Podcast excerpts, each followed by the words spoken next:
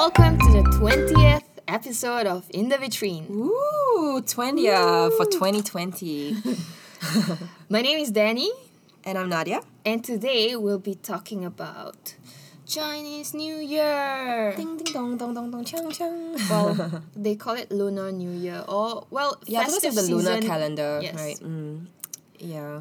Well, Chinese New Year, I don't know what to say about it. Um, I used to love it as a child because it was all about exciting new things and you know fun traditions. Um, but I feel like the magic has worn off over the years.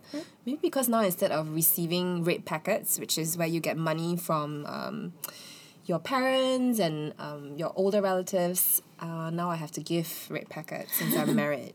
oh So the my gosh, you have to give also, right, this year? no Not yet. the second I year. uh, the second year. Okay, yeah.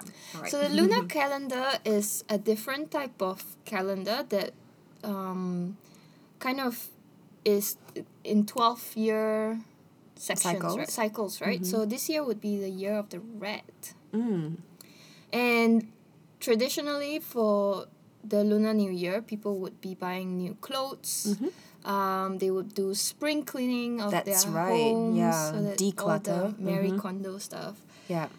and making special tidbits and it's like that one time you see your family members in the year basically Yeah, your extended family members whom you pretty much avoid for most of the year. so i guess it's a version of what we just came out of christmas but Hmm. for um, people of chinese ethnicity who celebrate this particular thing but we were talking about how um, even when we were running mashup and had to follow the retail calendar Mm-hmm. so the festive season began with christmas and chinese new year was one of the other events that Yeah. we prepared for so you always had to make sure that your collection had a very prosperous bright red Mm. orange or blush pink Okay. uh, garment um, Yeah. in your in your SKUs, and there was like after after that period things were kind of lull, but now as we were discussing, most of us are buying clothes without any reason. Yeah, I think- event. Yeah, that's true. I mean, you know, I think in the past, the idea is that, you know, you wouldn't splurge except for when you are ushering in the new year and it's prosperous to celebrate it in a big way. So, aside from, and, you know, like you said, buying new clothes and um, preparing tidbits, okay, which are still something I really enjoy, like pineapple tarts, right? Or my love. Um, and, you know, you would prepare really big feasts as well. And it was about sort of um, gathering with your family members and, you know, just making merry. And I don't know. I, I think now we sort of buy new things throughout the year. We don't really need a special occasion. Um, so when it comes to Chinese New Year, you know, the idea that you have to buy something that is appropriate for Chinese New Year just isn't very attractive to me because then you feel like you need to buy something that's like you said red or orange um, or floral right? Or pink or sometimes now i think people try their best to just you know if you don't wear black you're okay.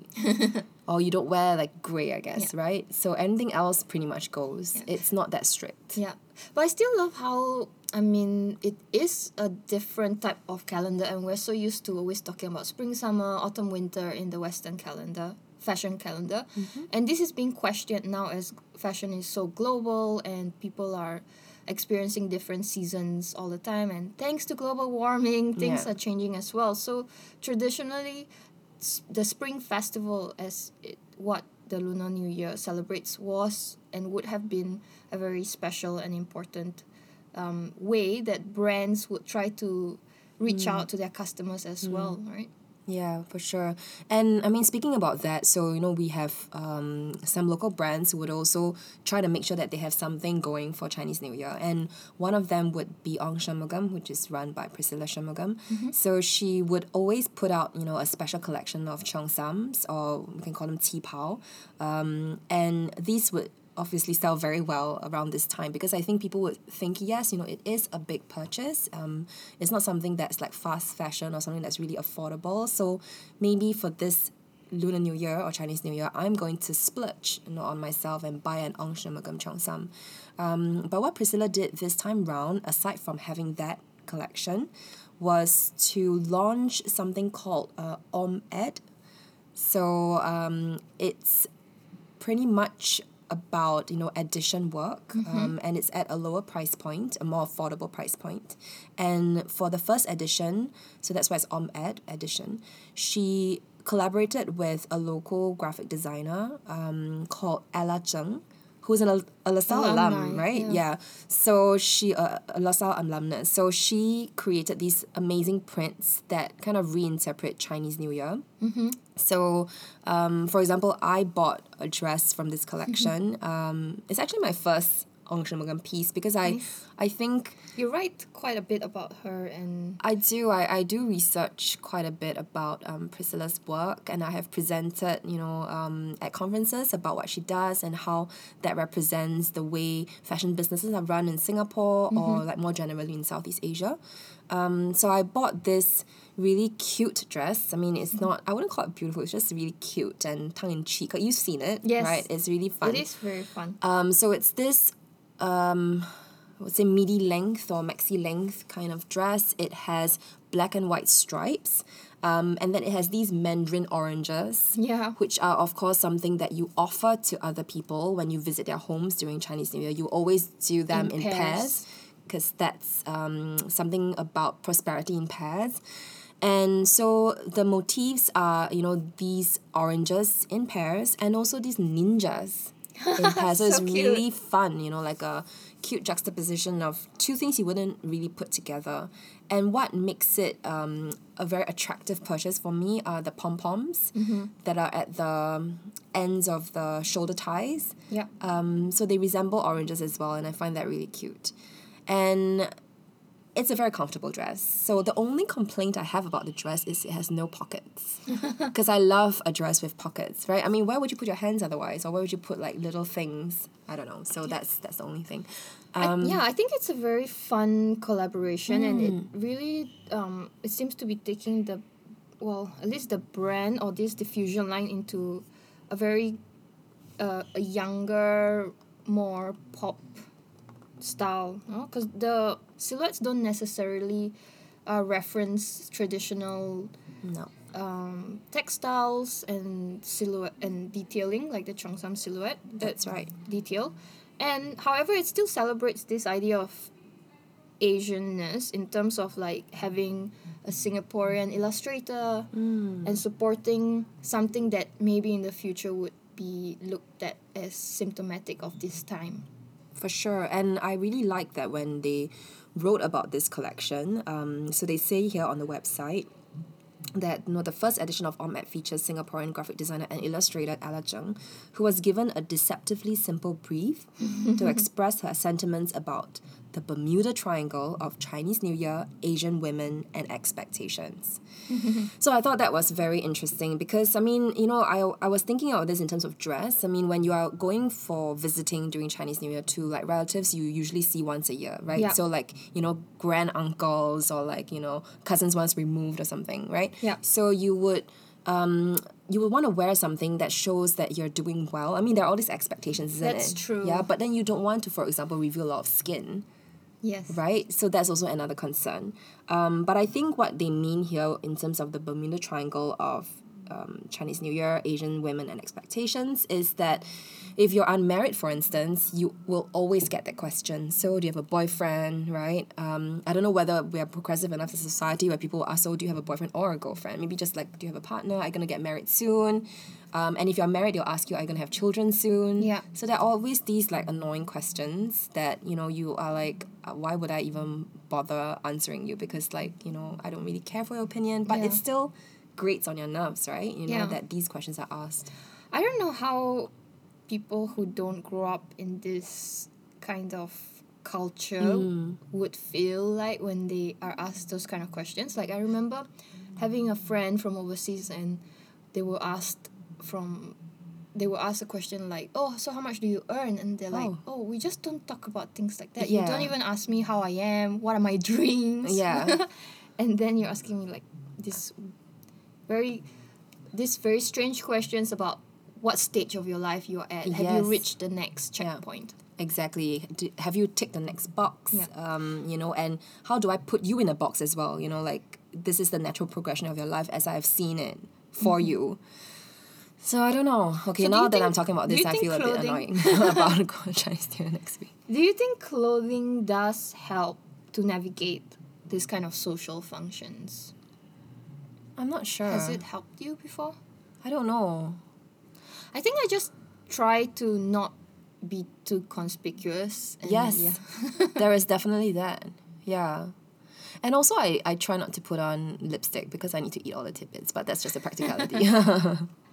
yeah. yeah. I mean, it's a small capsule collection with this um, with these illustrations, and another thing to note, I guess, would be um, the campaign, right? How she communicates this campaign and who she has chosen to. For sure. So I think Priscilla is always very smart about how she launches each collection. She's a really good storyteller, an excellent businesswoman. Um, and so for this collection, she gathered creatives from the Singapore from Singapore. Um, so you know people who, um, you know, have some kind of design related um, jobs and I think what was interesting also was for the presentation um, for the launch. So I went to, to this thing and then they had like these beanbags strewn all over her atelier. And I'm not sure whether it was planned or just impromptu, but there were lots of performances that night. Oh, Yeah, so um, you know, like there was a singer there. She wasn't part of the campaign, but like um, I think her name was Vanessa, and she sang. I hope I got her name right. I think it's Vanessa. and so she sang, and um, I believe there was also poetry reading. You know, from um, a local female poet, Amanda Lee Koe. oh, And oh um, yes, she has a new book that was released last year. So I think she was reading from her book or something Right. like that. And she's in the campaign as well. Ah, okay, she's Yeah, in the campaign. Okay, I missed it. Okay, yeah, that's true. And then there was some dancing. I didn't stay for the whole thing. Oh, okay. Um, but there was some dancing, and there was also um, a guy in one of the outfits, Oh, like the shirt and pants outfit. I think he was rapping.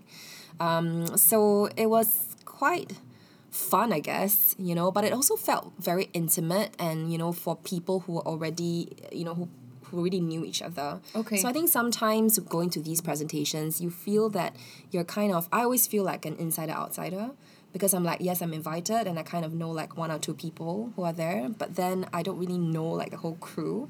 And sometimes it feels like you're kind of outsider looking in at what's going on.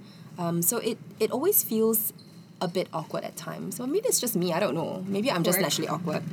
um, so yeah, so that was what it was. And what I liked most about the presentation was finding out the price of the outfits actually. uh, I thought, um, you know, for an outfit like this to cost 249 Singapore dollars, that's pretty reasonable.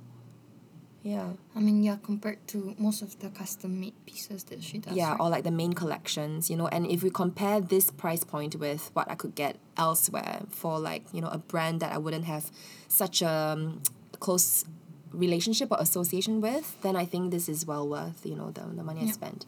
Yeah, and the dress is really comfortable, so I'm glad. Well, speaking of awkward Mm-hmm. things, I went for an awkward party. Actually, I went um, over the December holidays, but I've just kind of woken up from 2019 and Okay. arrived at 2020. So Welcome.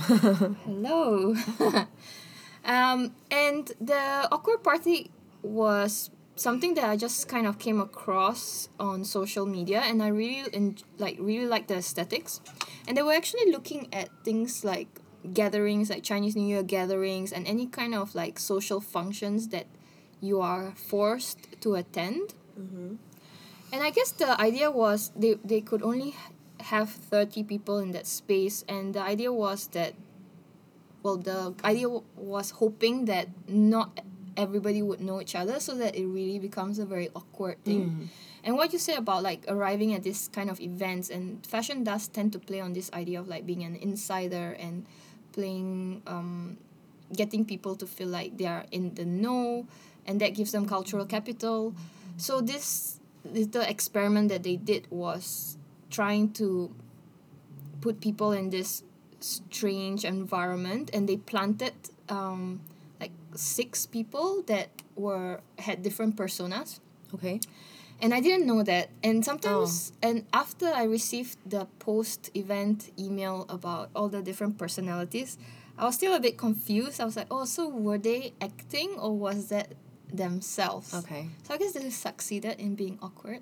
Yeah, I guess so. And they also did um they collaborated with this floral arrangement company Mm-hmm. called This Humid House. Oh, I love their work. Yeah, they do beautiful arrangements. Yeah, and they I like that they use really unusual um Wildflowers. yeah, I was, yeah. yeah. and even like vegetables. Yeah. Um so actually speaking of this humid house, um Priscilla actually also launched, I think she's really diversifying in these Mm. past few months. So she also launched this tableware collection. Mm-hmm. Um, and she had um, a presentation at Violet Oon, Mm-hmm. um, Violet Oon's restaurant at National Gallery Singapore. And they did a beautiful sort of floral installation as well this humid house Yeah. for, for that. Yeah. So nice. And I love that they use this white bitter gourd, you know, this really Oh. strange kind of vegetable.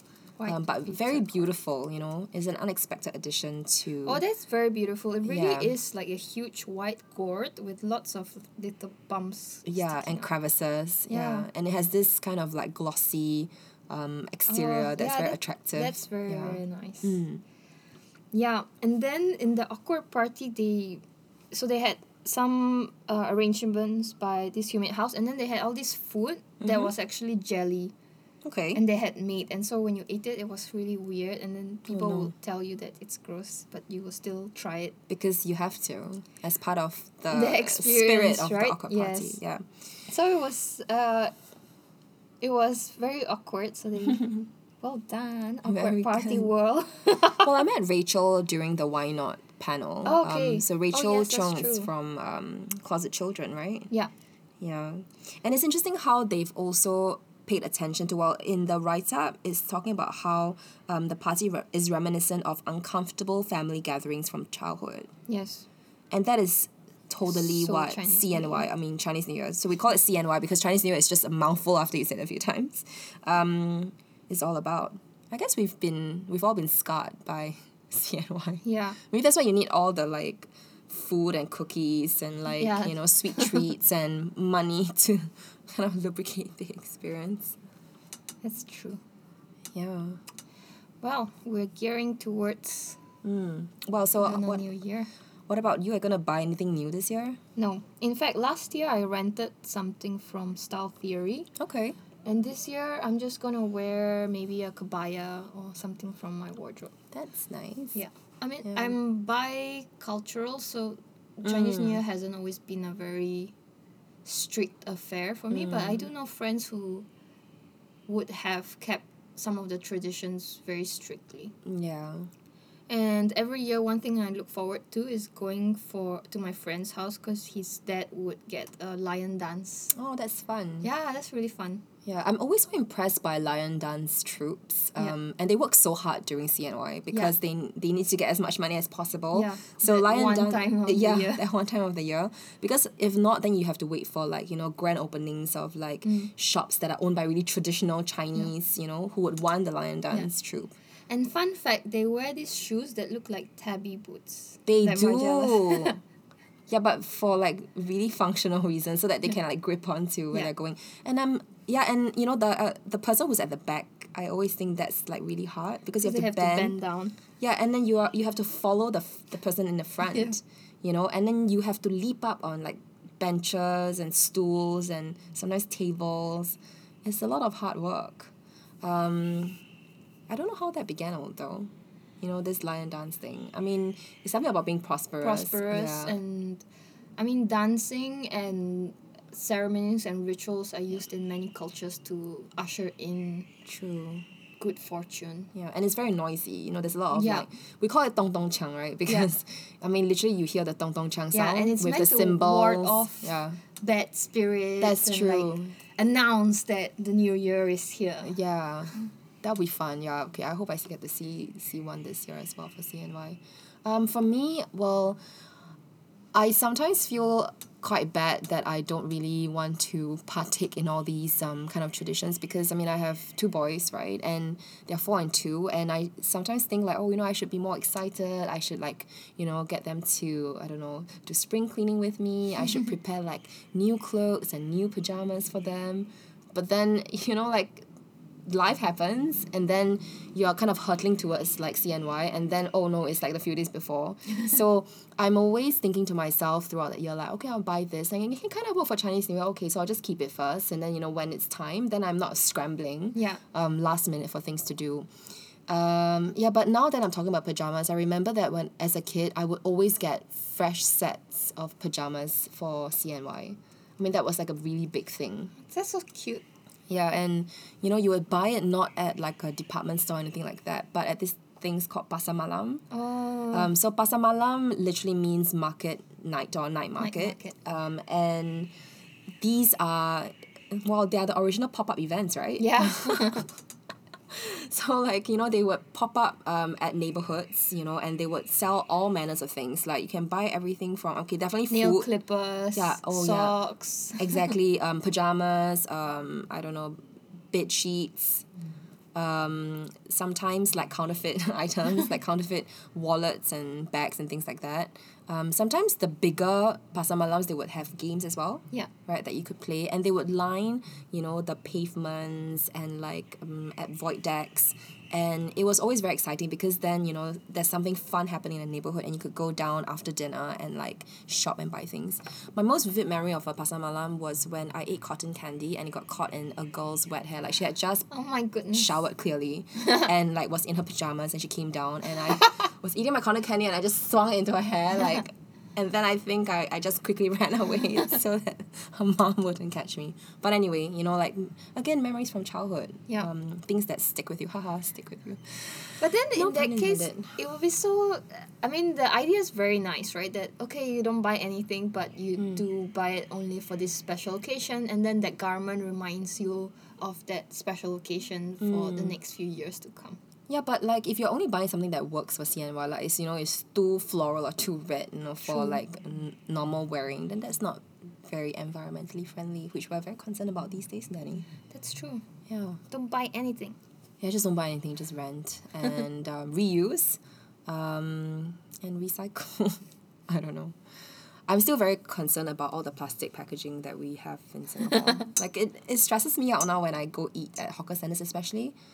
I don't really understand why they they have like single use plastic when you can just wash. Well, you're gonna see a lot of that in during Chinese New Year. Oh good lord, yes we will. Okay, but we shall not digress from our focus on dress for this um, podcast. Well, so okay, I guess we will have our experiences from CNY to share um, the next time, or we'll talk about something else. I'm not sure. We'll see. Yep. Okay, thank you so much for listening. Um, and if you like what you hear, please subscribe to In the Vitrine um, on SoundCloud, Spotify, or Apple Podcasts. And we would love if you could follow us on Instagram, where Danny uploads lots of amazing images that relate to what we speak about during each podcast episode. Thank you until the next time. Bye-bye. Bye.